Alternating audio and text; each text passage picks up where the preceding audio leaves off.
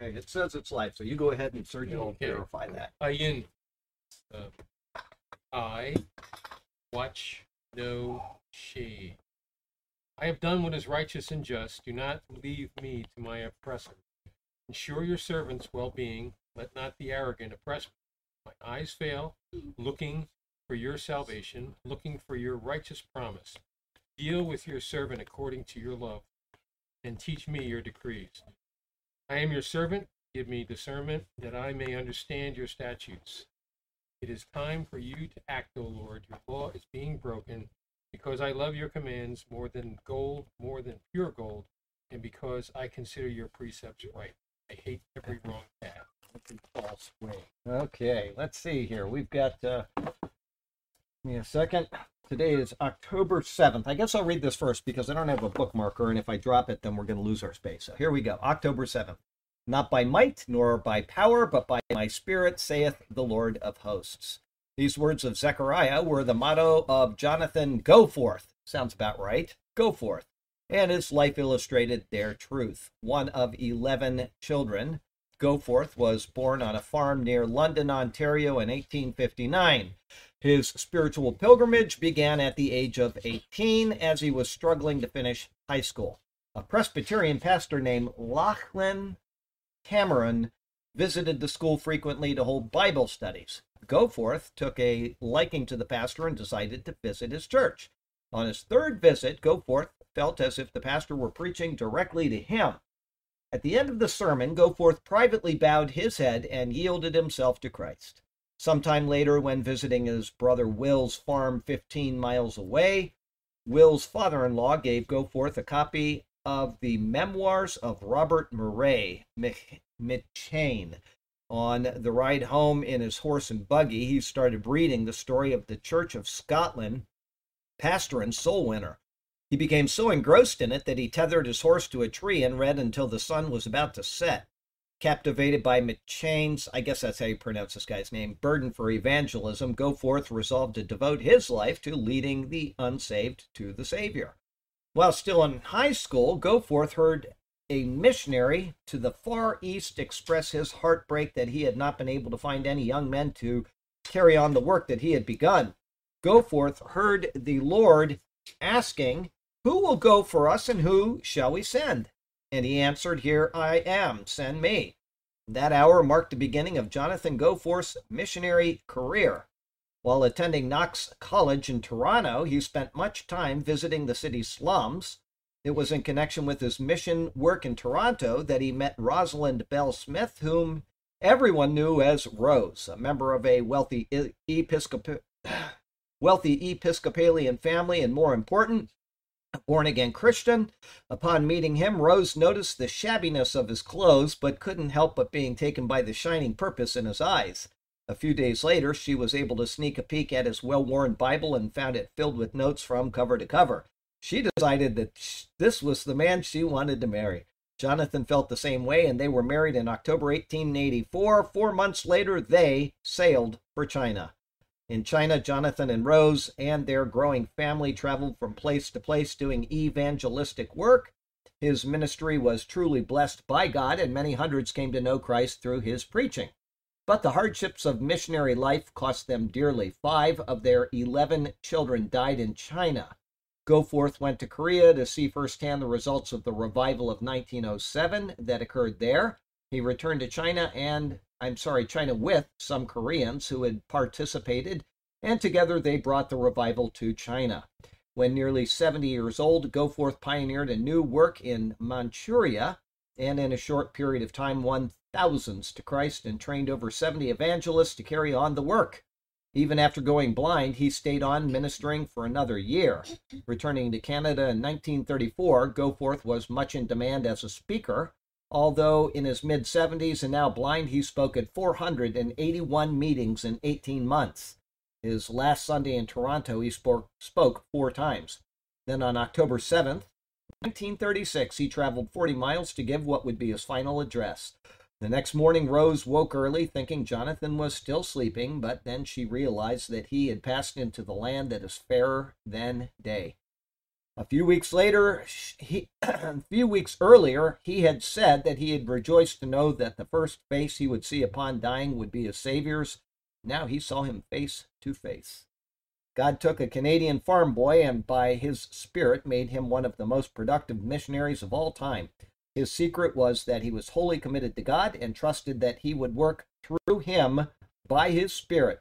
What can you learn from Jonathan Goforth's life? When the Holy Spirit has come upon you, you will receive power and will tell people about me everywhere in Jerusalem, throughout Judea and Samaria, and to the ends of the earth. Good stuff. He You wouldn't know where that verse is from, would you? uh, no, I would. Yeah, no, we posted that four days ago. Um, yeah, my grandmother's father was in. Whoops, my grandmother's father was in China at the same time. So I wonder if they worked together at all because he was also an Episcopal. He was a medical missionary in China at the same time. So it's very possible. He didn't have that they. 11 kids by chance. He didn't have eleven kids, I don't think, but he did have my grandma. I know that much, and she uh, she was born there in China, and uh, she's got lots of things from China, which you know are all in my house now because I love the the Oriental things, and uh, that was why I ended up marrying Hideko was because Grandma always told me about China, and I'd sit and look at all the things that she had brought home, and I would look at maps of the Orient. I remembered the names of all the rivers all throughout South China and Vietnam and Japan, and I said I want to go there someday. So when I was 19, I said, How am I ever going to go to Japan? And then I said, Ah, I'll join the Air Force. And so I was telling uh, Don about that when I was in Boulder. Is uh, that on when you go into the Air Force, they give you uh, eight, and eight, 16 choices. Where do you want to go? And you can put any anywhere in the world. You just put down your choices. And they said, don't just put one thing because then if you they don't have something open, they'll send you anywhere. And I said, I don't care. They can send me anywhere they want if they don't send me to Japan. So I wrote two letters, J A, and I put my name on it, and that was it. And I ended up in Japan for six years and then Malaysia for three more. So there you go. And then when I told Hideko we were going to Japan, she said, I don't want to go to Japan. So I didn't ask first, and she was not appreciative of that. Mm. She wanted to stay in the U.S. Okay, we got some prayer requests, and then we'll open. Let's see here. Jonathan has asked for prayer for his father, Tek Ki Yu. Uh, he's from Korea, and his younger brother and wife, Jong and Julia. He they keep, they need to come to the Lord, and he's asking for prayer about that. Uh, Brian Everson in Oregon has COVID. Sean Williamson, who lives right over in Lehigh Acres, he had a bad heart. We've been praying for him, and he got better, and he just took a bad turn. That's all he emailed me about a day ago. He says, I've taken a bad turn. So to keep Sean in prayer. Uh, David, um, I can't read my own handwriting. Oh, David B. David Black's father died, and mom and family need prayers. I wrote that, and you know, I'm trying to write in that chair, and sometimes I got a dog bumping my hand or something. So David Black's father has died, and he seemed okay with it, but he said that uh, the wife and the family do need prayers. And then Chuck Seward, who was here, he sang with his Philippine wife. Mhm. Remember? Okay, Yeah, yeah. he has a virus. He said he is deathly ill with 100 to 104 temperatures for two weeks, and nothing is working, and they don't know what it is. And so we want to keep Chuck in prayer as well. So we'll go to the Lord and pray. Heavenly Father, you know these and any other prayer needs that are out there that are on people's hearts and in their minds. Um, I've got a friend in California that needs some, some prayer about direction in his life, and so we would lift him up as well. And Lord, we certainly uh, lift these people up to you, their needs, their trials, and we would ask that you would be with them and help them to uh, uh, get through these things or to be comforted in their affliction or whatever uh, the uh, need was that was mentioned, Lord, please, or those that need Christ. We would ask that you would somehow intervene in their lives and show them their need for making that call out to Him. Lord, thank you that we can pray for people, and we know that we have a mediator right in our presence. The Holy Spirit is intercessing for us, and uh, Jesus is the mediator in heaven who brings these things to you. So we pray that uh, these things will be brought to your ears and you will be attentive. And Lord, we ask that this uh, class would be conducted properly and that uh, whatever is said would be of right doctrine. And if it is not, that you would alert us to it. Help people not to uh, just make the right, uh, make the wrong choice concerning something I say if it is incorrect. Lord, we thank you for the chance to meet here. We're so grateful for it. We thank you and praise you in Jesus' name. Amen. Okay, we are in Ephesians 5, Five, verse fifteen. 15. Yes, 15. Um, it's the beginning of a paragraph. Do you want me to go back? Wherever you want. Yeah, let's go back to uh, eight. Okay. Eight. For you were once darkness, but now you are the light in the Lord. Live as children of light. The fruit of the light consists of all goodness, righteousness, and truth. And find out what pleases the Lord, having nothing to do with the fruitless deeds of darkness, but rather expose them. For it is shameful even to mention what the disobedient do in secret. But everything exposed by the light becomes visible. It is light that makes everything visible. This is why it is said, Wake up, O sleeper, rise from the dead, and Christ will shine on you. 15. Be very careful then how you live, uh, not as unwise, but as wise. Okay, this that's more of a paraphrase. This one says, "See then that you walk circumspectly," which I'm certain is what the Greek says, because Paul always talks about walking, the conduct of your life, not as fools, but as wise. Okay, let's see here. 515. Paul now begins with "See then." This is instruction based on the previous verse, which you read, but I might as well read it for context. So give me a second to go back there. Uh, the previous verse was 14. Therefore, he says, Awake, you who sleep, rise from the dead, and Christ will give you light. See then. All right, let's see here. See then, we as we are given the light of Christ, we are to then ensure that we walk circumspectly. The word is akribos. I'm sorry, akribos.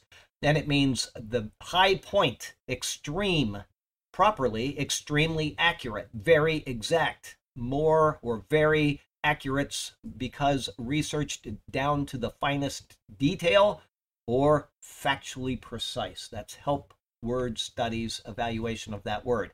Basically, it means just summing it up, factually precise. Okay, Uh, so I think McGee said it was like a catwalk.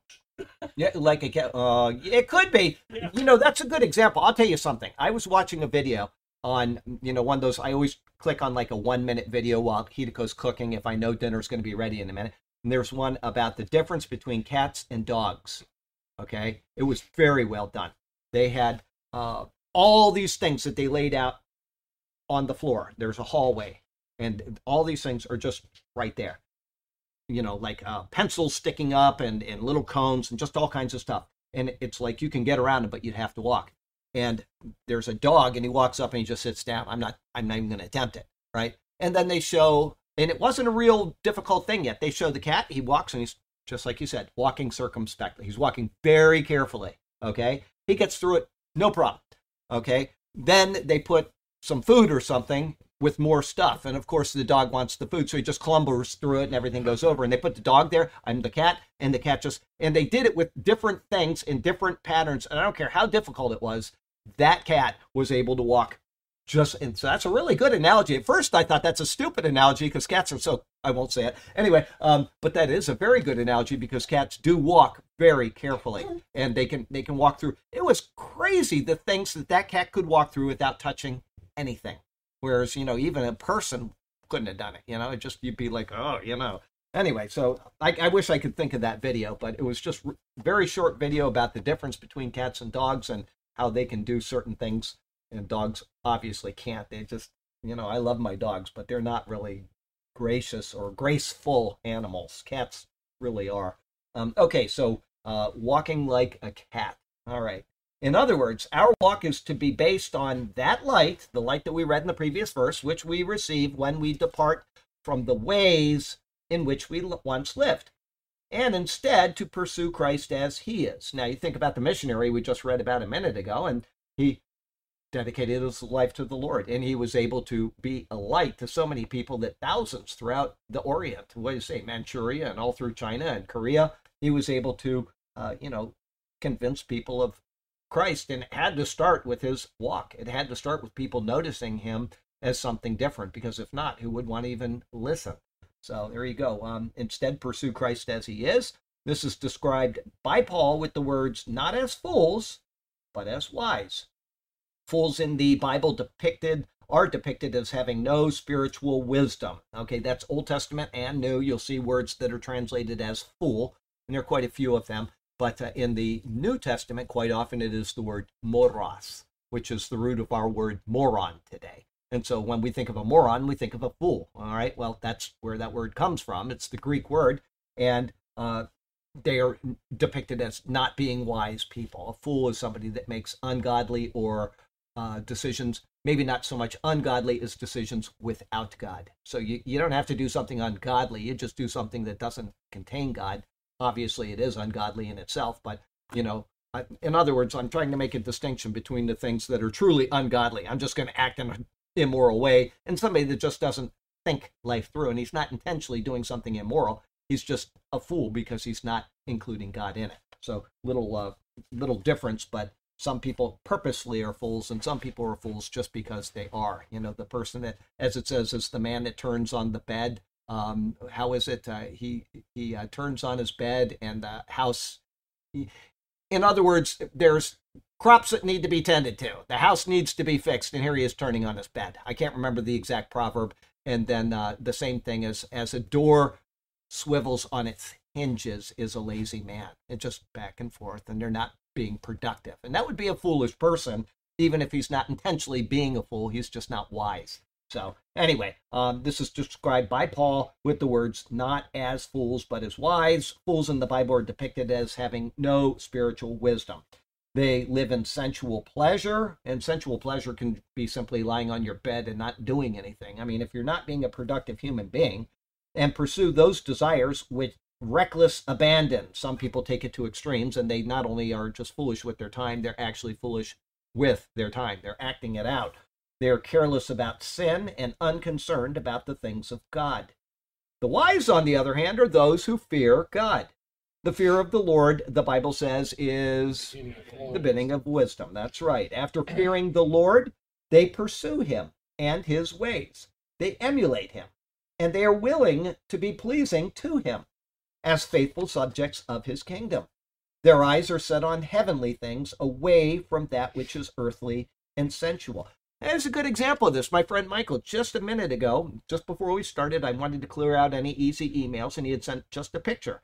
And on a car is a little bumper sticker on the window, and it says, Do you follow Jesus as closely as you're following me? And I thought that is a really insightful thing because you know you can be saved and you can still be foolish about your time that you're spending in the Bible, spending time with you know fellowship with other people and things like that. And so I just I got the biggest kick out of that. Are you following Jesus as closely as you're following me? So oh, that's great, great bumper sticker. Not as funny as yours.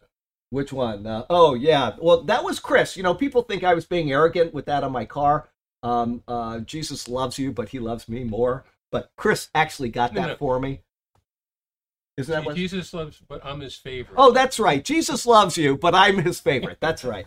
I did not buy that. Okay. I, whether it's true or not is a little no. Anyway, that was from Chris. So, uh, yeah, that's right. Uh, Jesus loves you, but I'm his favorite. the what? The, the, woman now gave us me. The friend. Yeah, that's right. There you go. Blame it on her. Okay, uh, they emulate him. These are the godly people that are following Jesus closely. They emulate him and are willing to be pleasing to him as faithful subjects of his kingdom. Their eyes are set on heavenly things, away from that which is earthly and sensual. Okay, um, as I always say, I try to include at least once a study. My favorite Bible verse is Hebrews 12 2. Let us fix our eyes on Jesus. If you're going to do that, if you're going to fix your eyes on Jesus, then everything else is going to fade away in some measure. Okay. Obviously, we get diverted throughout the day and your eyes go to other things. But if you're thinking about Jesus, if your eyes are attentive to Jesus, if he is in your foresight, then you're going to want to pursue him. And it doesn't mean I do. Just because it's my favorite verse in the Bible doesn't mean that I'm actively doing that. I know that I'm about as fallible as any human being that's ever existed. But I try to remember that verse. Keep your eyes on Jesus. You know, and keep. You are his favorite. Oh yeah, I, yeah, I'm his favorite. There you go. So, um, okay, life application. That was very short commentary. We should go back and retype that longer. Um, let us endeavor to pursue the words of this verse with all of our hearts and souls. And the way to do it is to know what the Lord considers foolish or wise. This is learned through applying the words of Scripture. Life application, learn your Bible. I can't say it enough. I mean, you know, I just I go through these things with family, I go through it with friends, and there's just no way that your life is going to be properly directed to the Lord unless you are learning your Bible. It's not going to happen. I'm sorry. You know, people go to church and they get good lessons and they get good um, sermons. I'm, you know, things like that. But that is a small part of your time with the Lord. You're in church, even if you go three times a week, you're in church, what, five hours? An hour and a half, maybe? Is that all the time you're going to devote to the Lord? Is five hours a week? Forget that. Read your Bible and read it every day. Read it every night, read it in the morning, and just dwell on the Word of God. Let it, as Paul says, let the Word of God dwell in you richly. And then from there, you'll know that if you're being given a wrong sermon, you'll know if somebody's saying something that isn't wise, that's foolish. Okay? You're not going to know that unless you know the Bible. Um, the Proverbs really are the place, if you just want real quick instruction on how to know how to not be foolish or how to be wise, you just go to the Proverbs and you read one chapter a day. It's 31 chapters long. And in 31 days, you'll have all of that. I find the Proverbs probably the second hardest book in the Bible for me to read because it's short little things and there's a lot of short little things. Every one of them is important. And so you get overwhelmed overwhelmed really quickly because some people love the proverbs because that's how they are geared. They like little things and they can remember short little things. And so they walk around all day quoting a proverb. Burke is like that. You know there's always something coming off his head that's short and quick. I can't do that. I like to read narrative form. And you know when i'm doing a sermon i'll get into the details of it. But um, the proverbs are really hard for me to read. The other section that is really difficult at least for me is Ezekiel, uh, you know, from about 40 through 47, where he's talking about the the details of the layout of the temple, mm. the area around the temple. It's just hard for me to read because it it almost takes an architect to understand all of the way that things are being formed. It's much more detailed than the uh, the uh, what do you call it the uh, tabernacle in the wilderness in Exodus. That's much easier reading. But he'll say, you know, there's this here and then it gets wider as it goes up and you have to like mentally i'm not good at mentally doing things like that. 43 though is where the glory comes well that's right. 43 the glory comes back. That's right. So there are things in there but i'm talking about just the whole overlay of it how how the uh, uh, now my daughter would probably read those and do really well. And the reason why is if you have these puzzles you know the ones that you have to do certain things and you fit them together and it, there's only one way that they'll fit and nothing else will do. And you know, you can give that to me and I can spend the rest of my day trying to do it and I'll never get it together. I'm not kidding. She can take a, a thing that has like eight pieces and it's supposed to come out like a star, right? It's just eight pieces and you put them together and they'll make a star and they hold together. They're they're made to only fit one way and she can look at it. Just evaluate it by looking at it and then pick it up and put it together. And I could spend a month doing it and not come any closer. Literally, I'm not kidding. So I bet you she would be able to read those things from Ezekiel and say, "Oh, I understand how that fits," and you know all of that. I just can't. So I find that hard to read. I read it anyway because I know I'm learning something every time I read, but I find it hard to read. Another thing that's good in that section is, you know, the water coming out of the uh, the uh, temple, the south side of the temple, and going down into the valley. That's all very interesting, but the details of the construction of the temple are just very hard for me to grasp. Um, about Proverbs for a second. What yeah. I found crazy about it is that you'll have a sentence that deals with this topic over here, and then the next one will be something Some completely different. different. You're going like, okay, I'm still digesting this. That's right. Yeah. So what Linda and I did when we were reading the Bible together, I would say, okay, we'll we'll alternate. I'll do this line, then you do the next one, and it really went a lot smoother. Oh, I'm glad to hear it because you're right. It's very hard because it's just thoughts that are being presented one after, and of course you get Proverbs, what, one through six or something, it's all in narrative format. Mm-hmm. That's easy. But once you get into the single Proverbs and it's just a thought about this and it's a thought about, I, I don't process that well. I love to read them. I understand it. If you and I'm always saying, "Oh, this is Proverbs 18:2 or something." I'll never forget that because it's so insightful. And five minutes later, I've forgotten because I've read ten other things that are very complicated mm-hmm. as they fit with other things. Yeah. So I that's my problem with Proverbs, and I don't mean to have anybody here when I say that. I don't want anybody else to feel like, oh, I'm not going to read that because you might benefit more from reading the Proverbs than I would in reading them a thousand times. So I will never diminish somebody else's ability to grasp things that I can't. I'm just saying what my hard thing is. And obviously, you kind of have that same problem. But Um, don't don't feel like because I've said that I don't want to ever diminish the word for anybody because people will find richness in it in their own way. So didn't mean to do that where I would harm somebody's Bible reading. As a matter of fact, just forget everything I just said. Go ahead. Verse 15, 516. Okay. Wait, wait, let me turn so I, I can be there. Give me one second and go ahead. Making the most of every opportunity because the days are evil. Okay, the first half of the clause is different. Redeeming the time, it says, because the days are evil. So, redeeming the time. In other words, you've only got so much time in this life. You've only got so much time in your week. You've only got so much time during any given day, and you might as well redeem the time. Find it valuable for something that is productive. Don't be foolish like the previous verse. Find something that is productive in the day. Um, before I even evaluate this, I've got a guy that uh, he came out today to do some work at the house. He's a guy that uh, you know him, and he's very nice person. Um, he he is like this. He's here, and then he's here, and then he's here, and then he's here. Okay, and he attends a church where they teach hyper dispensationalism, and it, it is wrong theology. It's very very poor theology, and it it was good to have him at the house while he was doing this small job for us and for us and my dad, you know, because uh, both our houses are kitty corner to each other and it was helping both things. But anyway, we're talking the whole time that we were together about the word.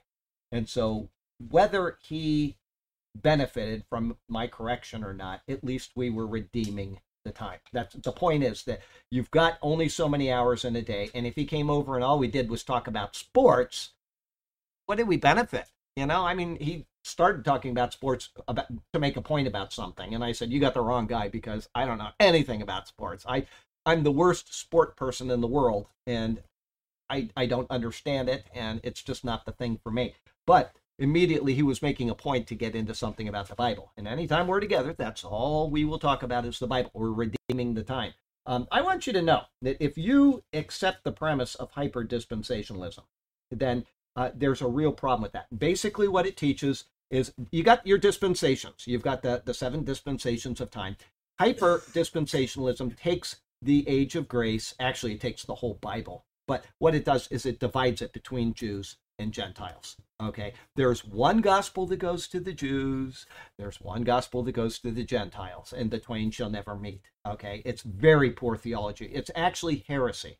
Um, uh, I don't know how to even convince somebody because you can you're dealing with the exact same verses, and yet they come to completely different conclusions. But their idea is that Paul was the apostle to the Gentiles, and he gave a gospel that is presented to the Gentiles, and the Jews have a dis- different gospel that is presented to them. And I showed them right from 1 Corinthians 15. I'll read you these verses. And this all has to do with this verse anyway. We're redeeming the time because we're talking about scripture.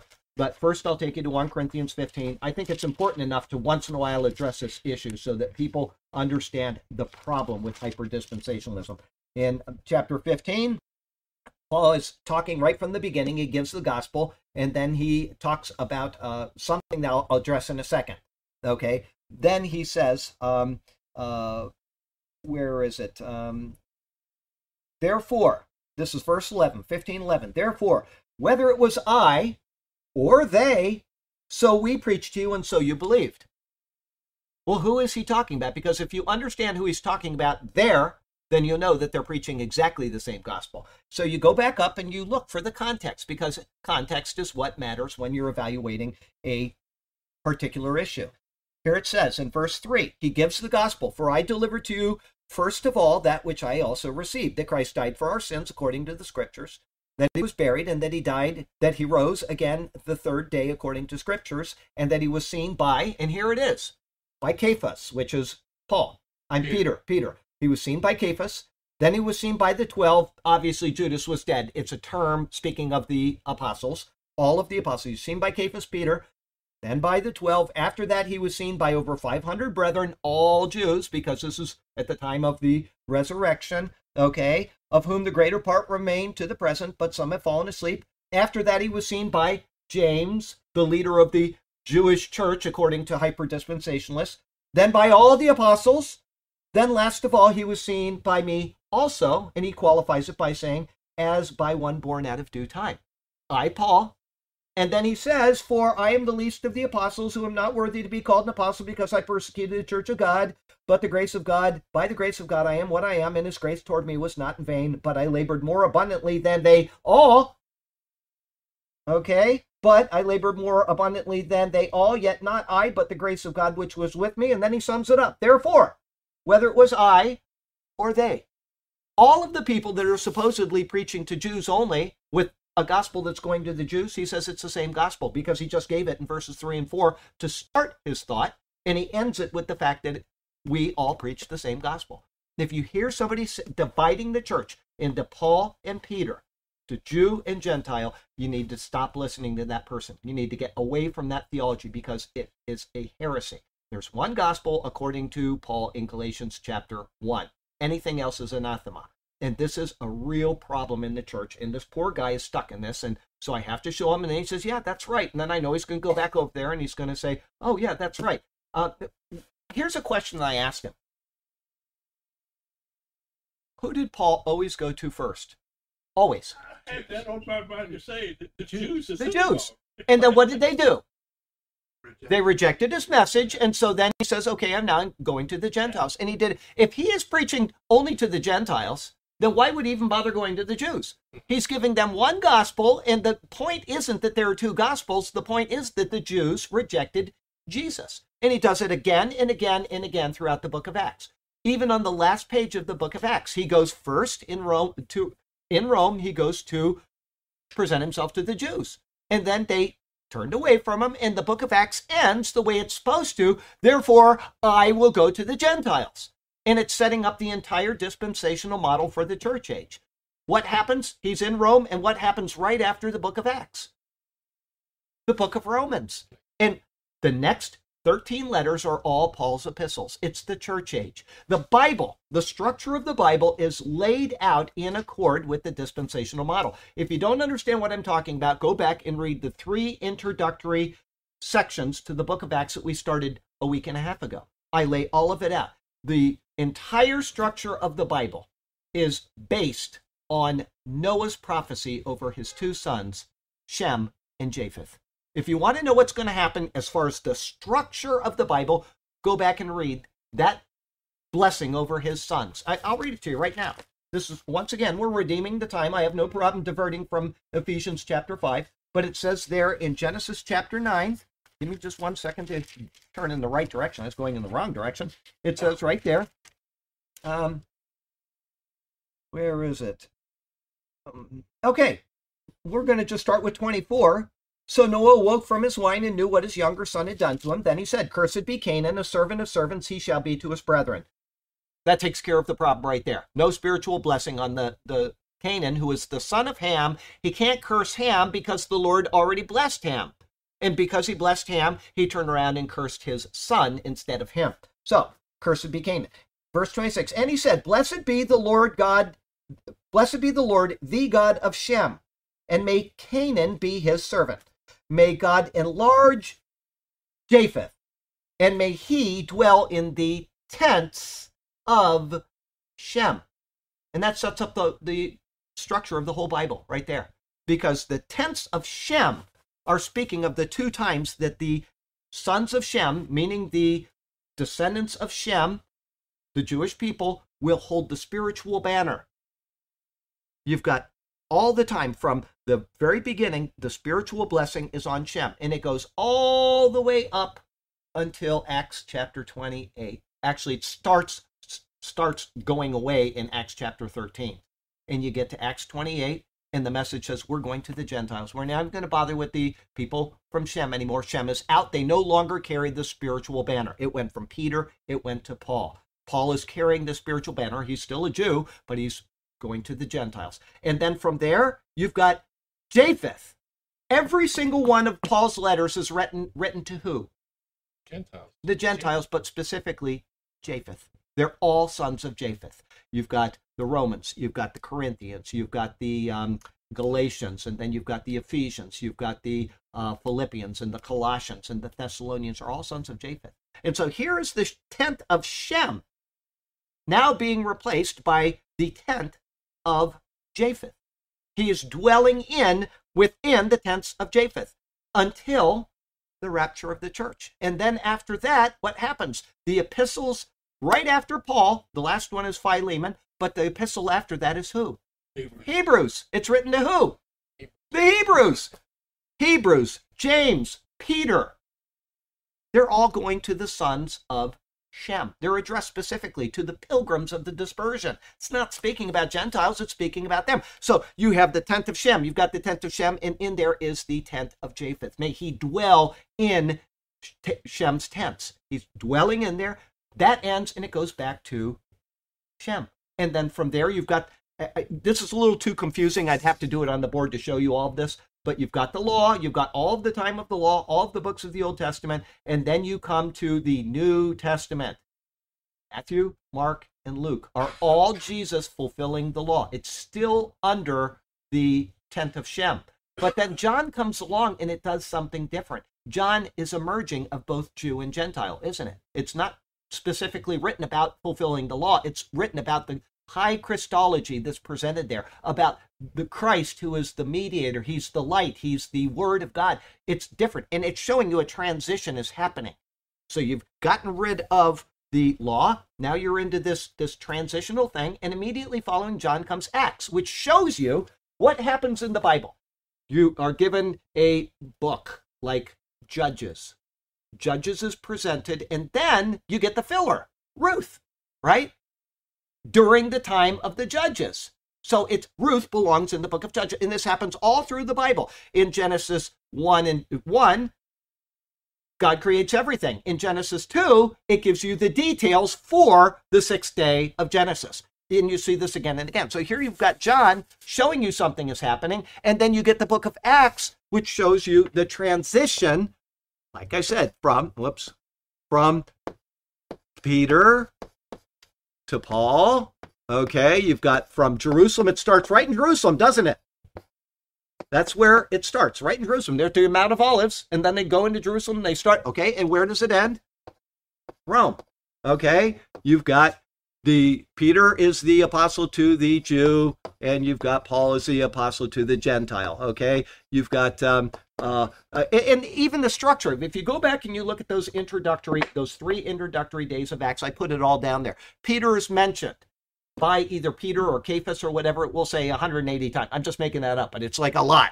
Okay, and then he's never mentioned again in the second half. Maybe once in um, Acts 15. You know, he's in there, might be mentioned once or twice, which is a, a decision about the Gentiles. And then Paul is only mentioned a couple times in the first few chapters, and he's mentioned by his name, Saul, his Hebrew name. But all of a sudden it goes to Paul here, and he's called, oh, Saul, who is called Paul, and it gives his Gentile name, the, the name they would be known among the Gentiles. Okay, and the only two times that he's called Saul in the second half of the book of Acts is when? When he's referring to his time here. Saul, Saul, why are you persecuting me? So he's not even being called Paul there. He's being called Saul as a memory.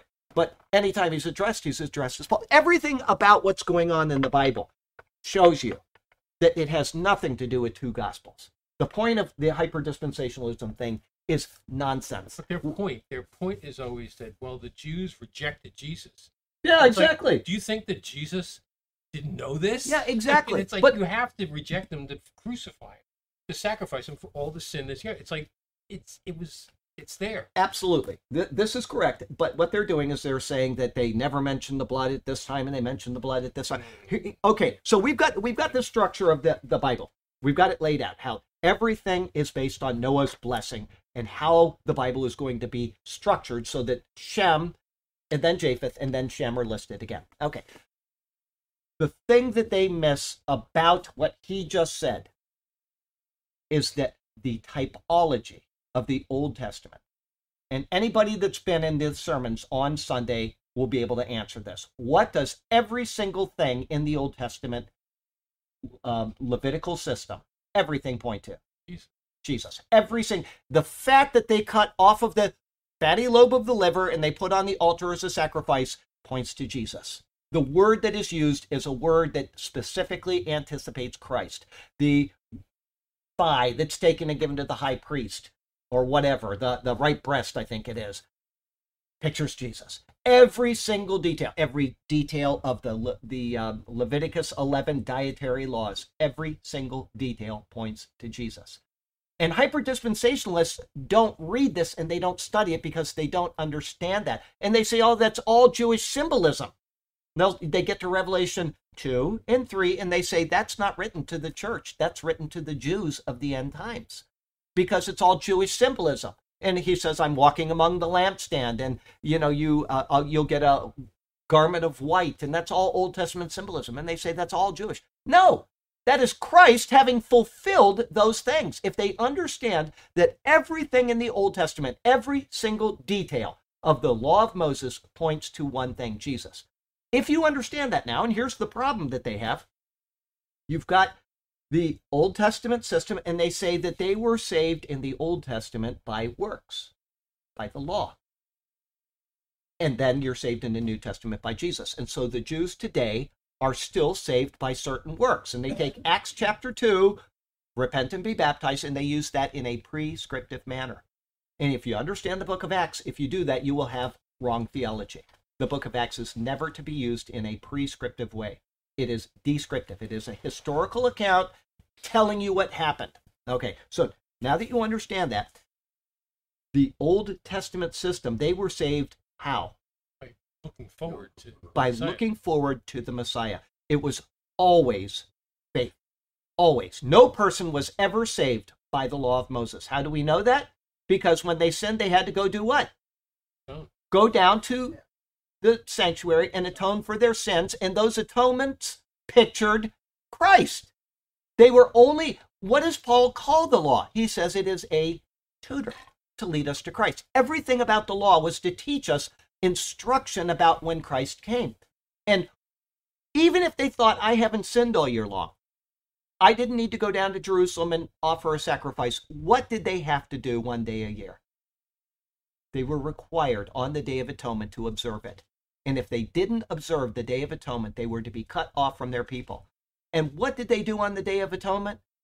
They stayed at home. They didn't go down to Jerusalem.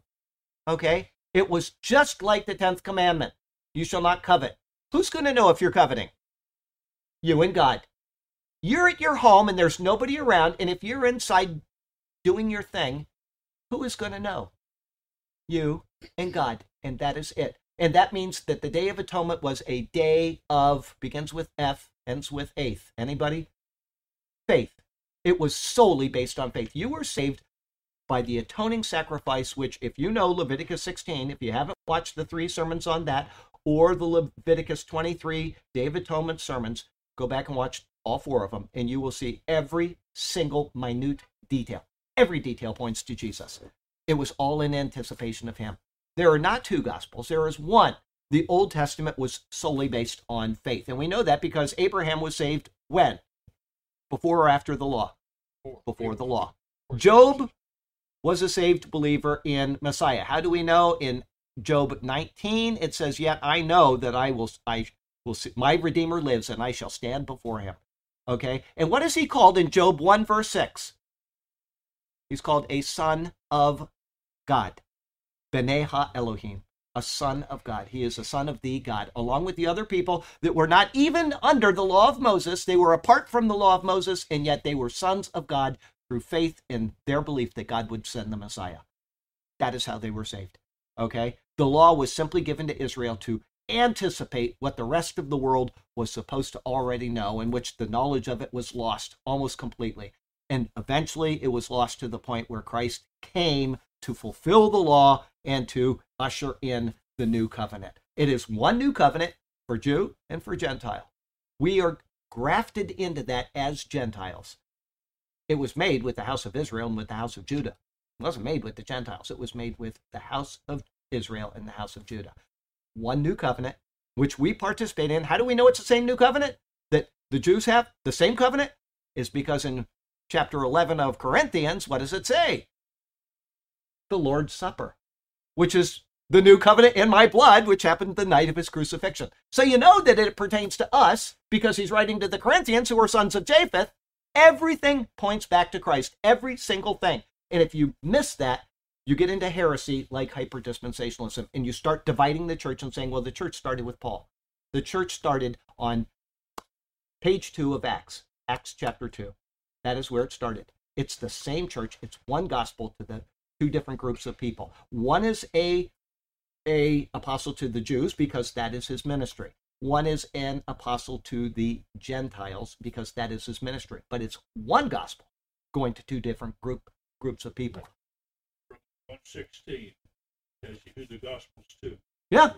Romans 1:16. Okay, let's read that and then see. Now this is important and we are redeeming the time because it came to my mind and I was just giving a, a point about my friend and then I decided to get off on a little tangent. But it's a good tangent to remember is that the structure of the Bible is based on the blessing which is for all people. It just is directed to two different groups who are going to carry the spiritual banner for a certain amount of time. Yeah, for I am not ashamed of the gospel, one of Christ, for it is the power of God to, to salvation for every one who believes, for the Jew first, and also for the Greek. There's only one gospel. It's so sad that these and this poor guy, he's such a nice guy, but he gets so confused because he goes to this church over there and they tell him, "Oh no, there's two gospels," and you know, no, no. I'm sorry, they, they have not studied. The problem is that they have not studied the Old Testament, and unless you know what's going on there, the mechanics of what's going on in there, then you're not going to get your New Testament theology correct, most probably. You can, it is possible, but it's very easy to say, oh, well, somebody tells you, no, that's that's that's Jewish terminology. We don't use that here. It's not, it's Christ terminology. Right. It's all about Jesus. All of it. So, if that's the case, okay. I got kicked off my thought here. I hate But, when um, that happens. Yes, yes, it does. But um, anyhow, it's like they're anti-Semites. Well, That's what it that, comes that's down to. that's what it comes I don't down want to. Jews in my life at all. That's what even in heaven. Always comes down to an- anti-Semitism. Right. Always. Right. I, it, it doesn't matter. It, people will always take something that they dislike. They will pick on that particular issue, and it will become the driving force of everything that they do in their life. And it's sad. We divide up humanity. We divide up uh, churches. We divide up schools, all based on something that I like or I don't like. Everything should be based on Christ, and if it's not, it's a waste of time. Oh, you know what? Before it falls off, I, I just felt it tugging at me. I was at the store, and um, uh, I, I went through at Publix first time. I went through all by myself the self checkout. Right? Oh, yeah, wow, it was. Yeah, well, I did it one time, but somebody helped me. This was about two months ago. I said I'll never do that again. But the lines were really long at the other ones. They've got them cut down, so you- you're kind of forced. They're forcing you to go through these things. They're they're training you. So I thought I'm going to go through there, and I did, and I did all by myself. And the guy that I always see him Sunday morning, I said, I'm so proud. I feel like a kid that just graduated high school. He said, You need a yellow star. And I said, I got mine right here. This is my anti vaccine star. So I, I, yeah, just so that if somebody says, Are you vaccinated? I say, No, I've got the yellow star. Yeah. Yeah. Because, you know, it, it's six point. I didn't want to get the, uh, Oh, the, uh. I, I, I didn't want to get the, um, oh, this is five. Yeah. I didn't want to get the Star of David because then somebody would say, Oh, you're being anti Semite or you're whatever. So I got the, I got my little, my, my non vaccinated star. And I got 500 of them. So every time I put on a shirt, I can put it on here. Anyway. Um, okay. Uh, Th- that was just completely side issue. Okay. We're to go on 516. Okay, make. I, I read it already. Oh. Making the most of every opportunity. redeeming are the time. Yeah. Oh, okay. So here we go then. Now I need to start evaluating it. That took a while. Sorry, guys. Okay, the word redeeming comes from the Greek word eka exagorazo. It is a combination of two words. Ek, which means out of normally, indicates completely out from. Okay, like um, uh, if you go to the book of Revelation, it says, "I will keep them out of the tribulation to come." Okay. Well, if you're a hyper dispensationalist, it's speaking to the Jews, and that can't be because they're going through the tribulation. Okay. But what it means is I will keep them from the time of tribulation, out from the time of tribulation, which clearly indicates a pre tribulation rapture. Okay. Anyway, um, it means completely out from. This intensifies the word agorazo, which means to buy at the marketplace. So you've got redeeming the time, buy out from the marketplace. In this, then, it indicates to take full advantage of, seizing a buying opportunity, for example, making the most of the present opportunity, recognizing its future gain. Okay? That's helps word studies once again. I want to give them credit. Um, and I did that today. I did exagorazo today because when I went to Publix, I went to buy new uh, bread for the Lord's Supper on Sunday. And while I was there, I always go now because the economy could collapse at any moment. And I do they have any two for one sales? And they had green beans, packs of four green beans. If you buy one, you get another. So I got that. And then they had um, uh, something else two for one. I'm like, okay, that'll last. Oh, um, you know, white chicken breast in a can. It'll last until forever. And so I bought a bunch of that two for one, and we'll just put that on the uh, the shelf. And if the Lord takes us out of here, somebody will benefit from our our saving of food. But there you go. I was redeeming the opportunity to buy up at the marketplace today. So there you go. I did my job.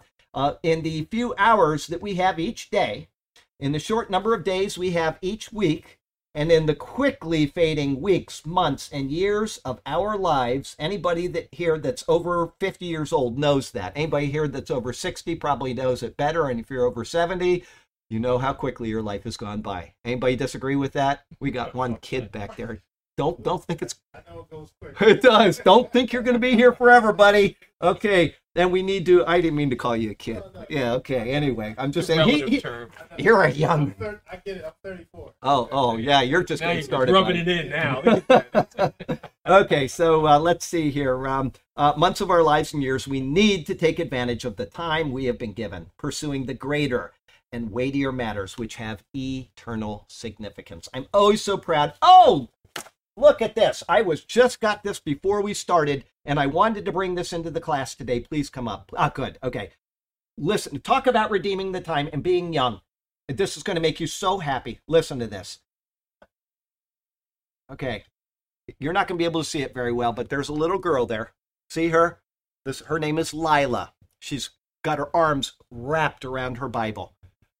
Lila, my 8-year-old granddaughter wanted me to send you an email to let you know she finished her entire kids Bible, old and new, over 500 pages. She read every single How old word. Um, 8-year-old. Oh man. Uh, there you go. me. Isn't that isn't that wonderful? That is a person that is start. Oh, my hair is just. Oh, oh, I'm just like shivers.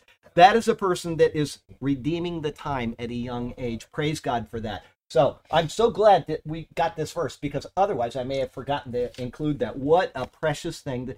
Congratulations to her and to Grandpa, Grandpa Scott, who is just. I'm. You know, he's just beaming over that. Praise Sure. God.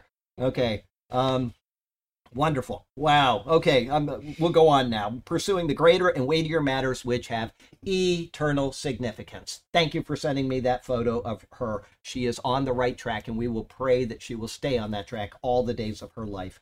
Okay. Instead of whining about what is bad, we should praise for what is good. Instead of moaning of our situation, we should be in prayer for the need of others and for the glory of God.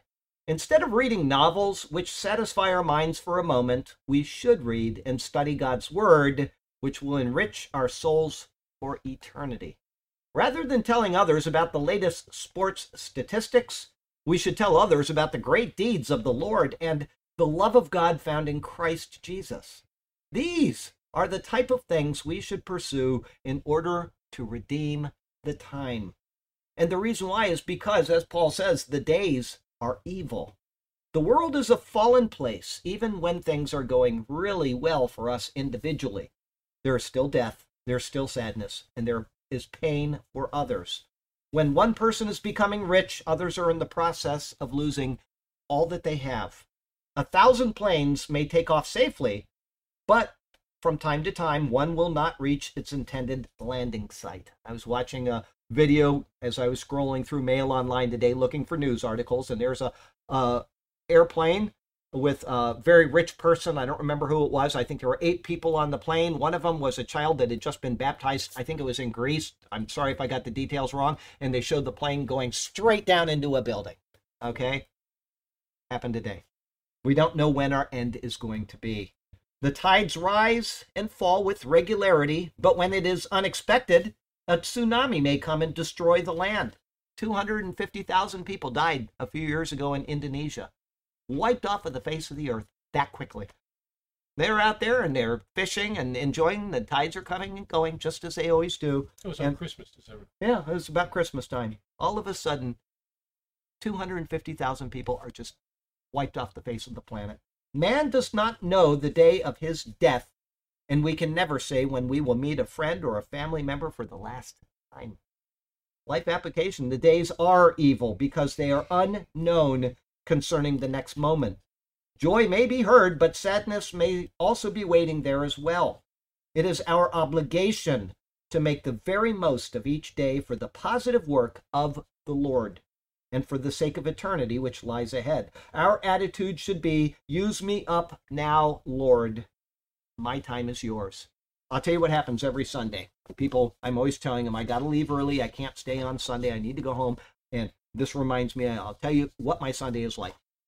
I get up at the same time 3.30 and then i start work right about 4 o'clock after reading the bible so it's about 4 o'clock and i immediately start into work and i do all of the research that i do seven days a week for the update because the news service if i don't get it in the morning there's so much more by the end of the day that when i get at the end of the day i've got twice as much work so i get all of the news for the sunday uh, update in the morning and that takes usually an hour and a half i also uh, post I do that. I, I sh- should move that back a little bit. The first thing I do after reading the Bible is I first post the morning commentary. Okay. And I send it out to the people that I send it out to that they also post it in certain places. And then from there, I will uh, type the next commentary, which is 12 days from now. So I have 12 days to think it through and I have 12 days to check it for error and stuff. Okay, so that's done. And then after that, I will practice the sermon. Okay, that's it usually takes about an hour or so. And, uh, you know, any corrections and anything that needs to be done with that six, seven days a week. But on Sunday, I've got the, the sermon stuff. And then I, uh, after that, I will normally get the stuff for the, uh, the uh, report. Okay, all the news articles. Okay, sometimes let's see, after I do that, um, I've got lots of emails that I have to check too in case there's something important. So I'm doing that. Okay, we'll just say it's a really busy time before I leave to come to church on Sunday. And you know, Mabel was saying she watched the video that uh, Sergio did. You know, I, I stop at the church, I, at the store, and I buy the stuff for the church. I come into the church and I set everything up and I clean things and do whatever. And so that's busy. Usually up, I get maybe you know who come early, maybe an hour where we can sit and talk. Sometimes it doesn't happen, but usually we get a little time. And then, of course, you've got all of the church, and that is full the whole time. We're always got something going on, and then church ends. And as soon as I can get out the door, and I don't mean to ever disregard anybody, that's not my intention, but there's a lot of work to do. I leave here, I get home, and as soon as I get home, I start working, getting the things from the church off that disk into the computer. And while that's downloading, which takes about two minutes, I'm taking the sheets out of the sermon so that I'm ready for that. Okay, I've got all of these things ready, and then I have to start editing three things. First, you, and then I have to edit the report, and then I have to edit the sermon. And then while the we'll say the report is rendering, then I have to start editing the sermon. So that's going on at the same time, and then I render that, and I've got to upload them to YouTube and or Rumble. Okay, so that's all going on. The point I'm getting about redeeming the time comes in a minute. That's all just my regular stuff. But I've got all that, and it's very to me, it's very tedious work because I'm not good with computers. And if I mess up anything, I have no idea how to fix it. I have to do exactly what I was taught by Sergio. And Sergio knows that if I touch anything wrong, which happens, your finger hits a button and everything kind of, he has to come into the computer and he has to fix it. And I hate doing that to him because he's got his own life. But he waits patiently every Sunday. And I always give him an update. I'm, I'm done with this and I'm doing this. So I want him to know that I haven't messed things up. And, and, uh, but it's real tedious for me because it's stuff I don't understand and I've got somebody that's dependent on me, like a little kid, you know, in case I mess it up, and that's tedious on me. But what happens after all of that is done is not the end of the day, because now I have to take everything that was from that Sunday and I have to move it to files that are complete. And I have to move everything for next Sunday into new files that were where those were. And if I don't do that, I will have no time during the week where it's logically correct to do that. All of that has to be transferred. All the photos all the graphics all of the the sermon everything has to be done okay? And so that's tedious work too because it's using the computer and things that i don't quite get. And it's a lot of work for me to do this every single sunday. And then after that i need to practice the sermon that is eight weeks out and the reason why is because if i don't do that on sunday afternoon and get all the graphics ready for it then it will never get done. It's the only time I can logically do this. If I don't do it, the week work is going to be very, very complicated. So I have to do that, and I've got to do all of the graphics, and this takes me usually right up until six o'clock. So I have not taken much time off between uh, 4 a.m. and 6. Sometimes it goes longer depending on what happens. But after that, if I have time, I'll sit down and I'll turn on the TV and I'll turn on a short video. And before I even get it started, Hideko say, Dinner's ready because she sees I'm done. And I didn't get any time today. And then I get up and I sit and have dinner with her and I'm usually done and I go to bed. But Sundays are difficult. Okay. Eh. But what? Oh, I got to take care. When Hideko is not home, which is every other Sunday, I have to take care of the dogs, and I've got to fit that in there as well. And that adds in about 15 minutes. I got to take them out. I've got to feed them. I've got to take them out again. So everything is. It, there's a lot to be done. But the, the point that I wanted to get to about that, all of that to get to the, the part about the sermon eight weeks from now. I don't actually need to do that Okay. I may be able to find some time during the week that is logical. I, I've never been able to find one in my mind that I think I can do this this day and it will work. Never. So I do it there. But I think every single week before I start doing this, every week, the first thing I think is if the Lord comes, I will have wasted all of this time today doing something that isn't necessary for eight weeks from now. But if he doesn't come in eight weeks from now, if I haven't done that, that sermon that I give to you will not be properly presented. And so I have to think right here use me up now, Lord. My time is yours. If I don't do that, it will not be proper for you on Sunday morning, eight weeks from now. And I'm not trying to blow my horn and say how great I am. That's not it at all. The point is that things have to be done. And they have to be done logically, and they have to be done at a point where I'm already completely used up. Completely used up. So uh, that's that is I'm actually glad you went through all that because I'm going to combine two topics we've talked about that and the fact that none of us are getting any younger. Oh yeah. So it's like you know I've looked at some of the church on the beach stuff. I'm like, who's the young guy? I know. I used to be young and handsome. Right, but it's like you know, there's only so many times you, you should, you really need to pare that down. So. Uh, well, it's it's the only time I can do it. I mean, I just I don't know, you know, whatever. But I, there are some people that help with other things. You know, the, the, sure. the, the, little uh, tasty bites that I, I was doing those because somebody said, Would you do these? And so that person would send me all of the things that she wants posted. Mm-hmm.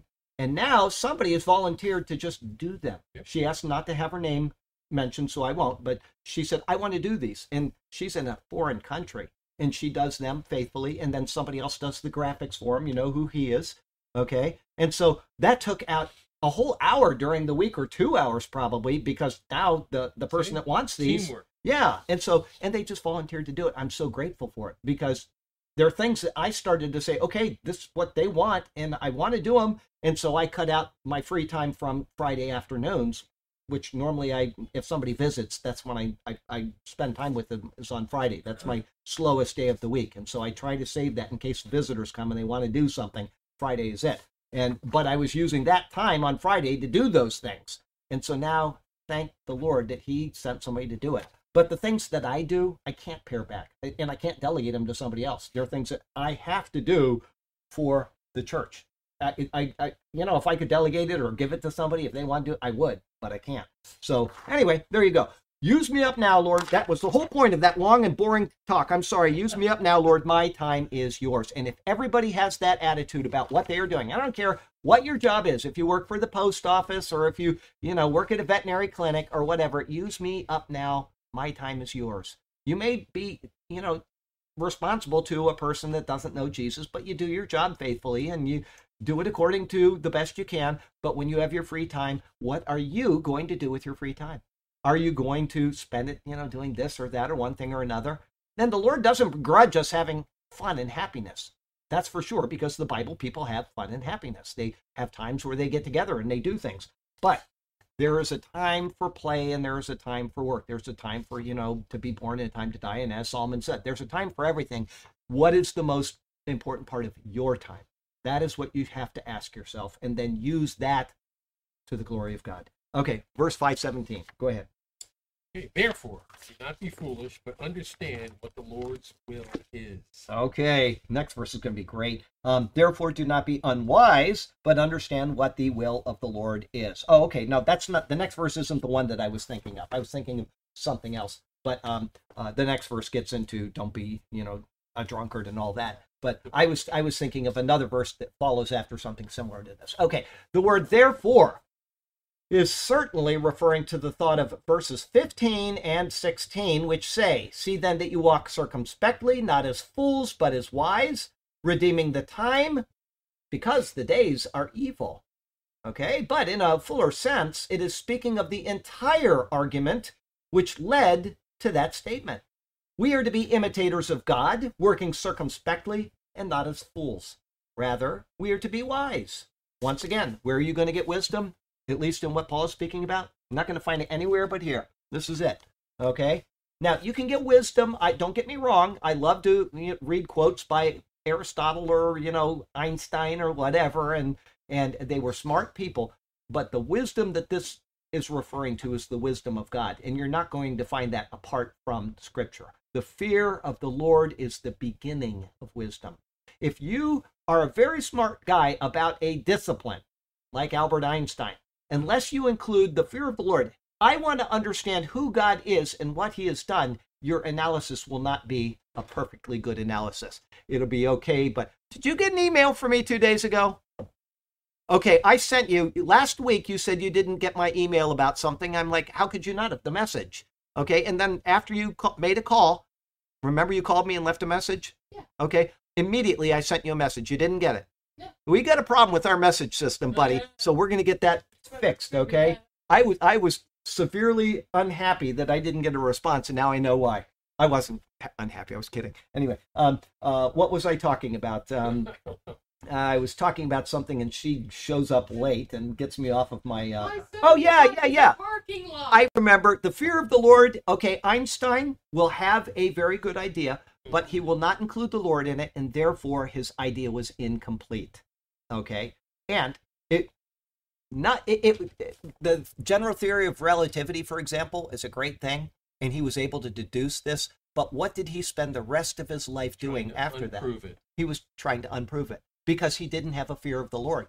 He was what is known as a Benedict Spinoza pantheist. He believed what Spinoza said about uh, the universe is God. God is the universe. It's all one. Okay, pantheism, pan, all, and theism, God. All is God. And so he he came up with the general theory of relativity. He realized that there had to be a beginning. There had to be, based on what he came up with because time, space, and matter all occurred at the same moment. And theologians have been saying this for thousands of years. And he suddenly proved it in his theory. Okay? He proved that time, space, and matter all had to happen at the same time. And as that is true, there must be a beginning. And if there's a beginning, there must be a beginner. And it scared him. And the rest of his life, he spent looking for the theory of everything because he wanted to cling to the model of pantheism. He couldn't let go of it. And he did not have a fear of the Lord whose name he bears Israel. It's unbelievable. Mm. Instead of just saying, There is a God, I've been wrong, and he's the God of my people, he rejected that. And so, if you don't have that attitude, if you don't have that thought, Johannes Kepler, what is he quoted most famously quoted for? I should wait and just give this on Sunday, but now that I've said it, somebody will look it up. Science is thinking God's thoughts after him. That's right. Science is thinking God's thoughts after him.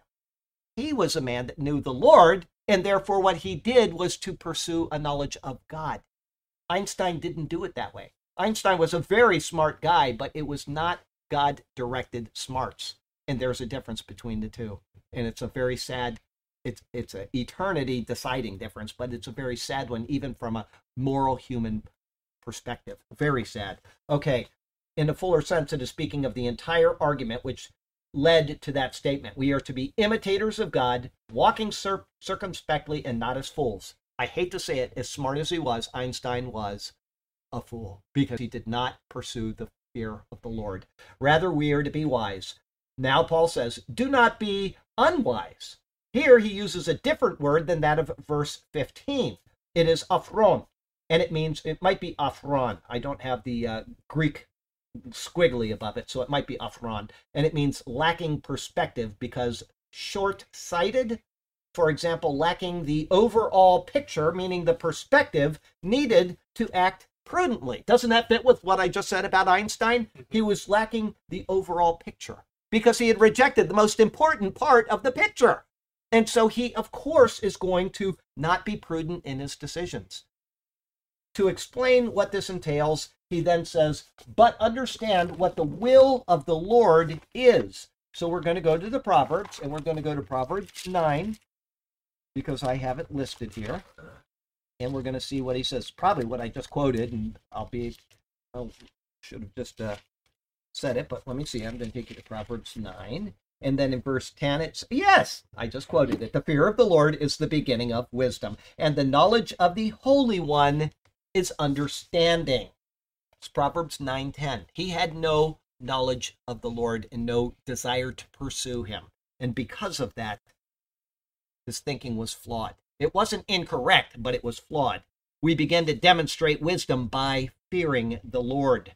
From that stepping stone, we are to learn what His will, the Lord's will, is for us. How do we do this? Do we go meditate in the corner of a room? Do we watch TV hoping to hear a wise man tell us of what God's will is? What is it that brings us to an understanding of the will of the Lord? It is reading and remembering Scripture. It is the source of our understanding of what we are to do, how we are to act, and what we are to refrain from doing. I guarantee you, if Albert Einstein came to the Lord during his life, everything that he did after that moment would have been beyond exceptional. Exceptional. It would have been incredible. But because he didn't have an understanding of the Lord and he was actually scared about the thought of the Lord, everything went down the wrong path. It is incomprehensible that people do not want to learn scripture, and yet they claim to be followers of the Lord. You hear it all the time. How can you follow and imitate that which you do not know? How can you do it? Although spoken to Israel while under the law, Jesus' words in the parable of the sower show us where such an attitude should lead. Hang on a second here. Mark, Luke, and we're going to go to Luke 12. And then we're going to go to verse 47, and it says there, And that servant who knew his master's will and did not prepare himself or do according to his will shall be beaten with many stripes. And then verse 48, But he who did not know yet committed things deserving of stripes shall be beaten with few. For everyone to whom much is given, from him much will be required, and to whom much has been committed, of him they will ask the more. Further, without knowing the word and applying it to a right understanding in context, in context of what is saying, he then gives these words from Matthew 13, where he says, give me a second here. Matthew 13, verse 19, he says, Oh, that's a long chapter. Okay, 13, verse 19. When anyone hears the word of the kingdom and does not understand it, then the wicked one comes and snatches away what was sown in his heart. This is he who received seed by the wayside. Is this how we want our state to be? Does it matter so precious little to us what the Lord intends for our proper walk in his presence? Or are we willing to have the wicked one come and steal away our joy, which is sown in our hearts? And I will tell you this the confusion in the church is because of the wicked one. And it's also a second reason is because people are too lazy to pick up the word and to read it. The devil wants nothing more than there to be chaos within the church. If there's chaos within the church, then people will not be saved if they hear a false gospel. They will not be saved if they go to a church and there's all kinds of crazy things going on. The devil loves to have the word twisted. How do we know? Because he did it in the Garden of Eden and he did it again to the Lord when the Lord was in the wilderness. He tested him with the word. He knows the word better than you and I will ever know it and he will use it to twist people away from the word. And then the second thing I said is just a lack of will on people's parts. There are pastors, all, I've talked about them before. I had a minister at the church right down the road, uh, on McIntosh Road, where I used to attend years ago. In the when my children went to the school that was affixed to the church, and he was in Bible study, and he said, "I've read the Bible once." He had been a minister for 31 years, and he had read it one time, one time. And I thought, what a crying shame. You ought to read it at least twice a year. And that's if you're doing a poor job of it. Read it more, right? And then, um, uh, well, you know who I'm going to talk about. I won't give his name because I really love the guy, but he was a one of my favorite preachers at a church that I happen to be ordained at. And he never read the Old Testament. And I thought, how can you stand in the pulpit and preach and not have known the contents of? He, he said, I need to read that sometime. How did he also become not hyper dispensation? You know, he- how, how, you know what? I'll tell you what that is. It comes down to somebody happened to be a very good teacher at a very good seminary that gave him instruction. Because otherwise, if he went to a crummy, crummy seminary, he would have had no idea if he was being told the truth or not. He was a very good preacher. I never heard a sermon that I thought, I don't like what he said. It doesn't correspond with the Word of God. It was always very good. But that was solely by the grace of God, because if he doesn't know what the Word of God says, then he had to have gotten his doctrine from man. And he happened to get it from the right person. I don't know what university or whatever. But that is the problem. If we're not willing to study this thing for ourselves, we are open to whatever we are taught. That's why you need, after you get done here, to go home for the rest of the week and read the Word because next week I might say something that you say, well, that doesn't sound right, and we can talk it through. And maybe I'm wrong. But unless you have an idea of what the word says, how do you know? You can't. You have to be willing to redeem the time and put the thing that is most important first. Again, is this how we want our state to be? Does it matter so precious little to us what the Lord intends for our proper walk in His presence? Are we willing to have the wicked one come and steal away our joy, which was sown in our hearts? Life, app- life application. A Bible which remains unopened and unread is a true tragedy. 518. Do not get drunk on wine, which leads to debauchery. Instead, be filled with the Spirit. Okay, this one says, let me read it really quickly. Um, little different. And do not be drunk with wine, in which is dissipation. You had debauchery. This one has dissipation, but be filled with the Spirit. Okay, close, but different word. Okay. This verse, unfortunately, has been taken to amazingly absurd abstre- extremes by some. For one, poor handling of the issue of drinking. To another, the doctrine of total abstinence from alcohol arises. Neither this verse nor any verse in Scripture can be used to justify that stand. The words begin with, and do not be drunk with wine. Being drunk is something which has happened since the earliest times of man on earth. I hope I have time to finish this. The Bible is full of stories of people drinking to excess. What was probably most on Paul's mind was the custom at the time of the orgies held to Bacchus, the god of wine. In festivals such as this one, and others as well, one thing led to another, and it is noted that people would go from heavy drinking to running wildly in the streets and committing all kinds of sexual sins. This is why he writes, in which is dissipation. The words refer to be drunk, not with wine. Everybody got that? Dissipation refers to be drunk, not with wine. It is evident that wine itself does not necessarily lead to dissipa- dissipation, because if it did, then it wouldn't say wine that gladdens the heart of man and all the other countless verses that talk about it as a blessing from the Lord. The Lord's first miracle was to make wine. No, it was not non alcoholic wine, okay? If you read the context of it, there's no doubt that it was, but people will insert that into there because they can't let it go. And yes, it certainly had alcohol content. The consumption of alcohol is condoned by Paul in 1 Corinthians 22, explicitly condoned. He says, Don't you have homes to go eat and drink in? And he's talking about drinking alcoholic beverages, okay? He specifically says, Don't do that here. Go home and do it, okay? And Timothy is instructed to drink wine. Obviously, that's medicinal, but uh, some type of stomach medicine in 1 523. These and countless other examples show that the drinking of alcohol is not forbidden in Scripture. I typed up a whole thing on it because I got so tired of hearing people come up with their things and say, you know, you can show somebody right from the Scripture. And I actually had somebody post on Facebook one day, one day, I don't care. Drinking wine is wrong. And I thought, I've just showed you in the Bible where it's not wrong. And, uh, you know, but that's what happens when you have a presupposition about something. You are right. The Bible is wrong, and that's all that matters. Okay, so uh, throughout the Bible, there is acceptable drinking, like in the time of the tithes, Deuteronomy 14. Go down to Jerusalem and buy whatever you want wine, drink, or, you know, Blinko drink. and there is unacceptable drinking. The same is true with acceptable eating and acceptable and unacceptable eating. He says, you know, don't be a glutton, okay? He doesn't say no eating. That would be unreasonable. He just says, don't be a glutton, right? Okay, so um, uh, where is it? Uh, people can have money, but they are not greedy with money, right? I got money in my po- do I? No, I got money over there. Anyway, uh, just because you have money doesn't mean you're greedy, okay? They're just not to be greedy with money.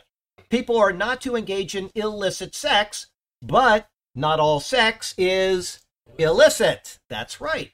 Reason and a proper use of scripture clearly shows that drinking is not forbidden in the Bible. But dissipation, which results from drinking, is.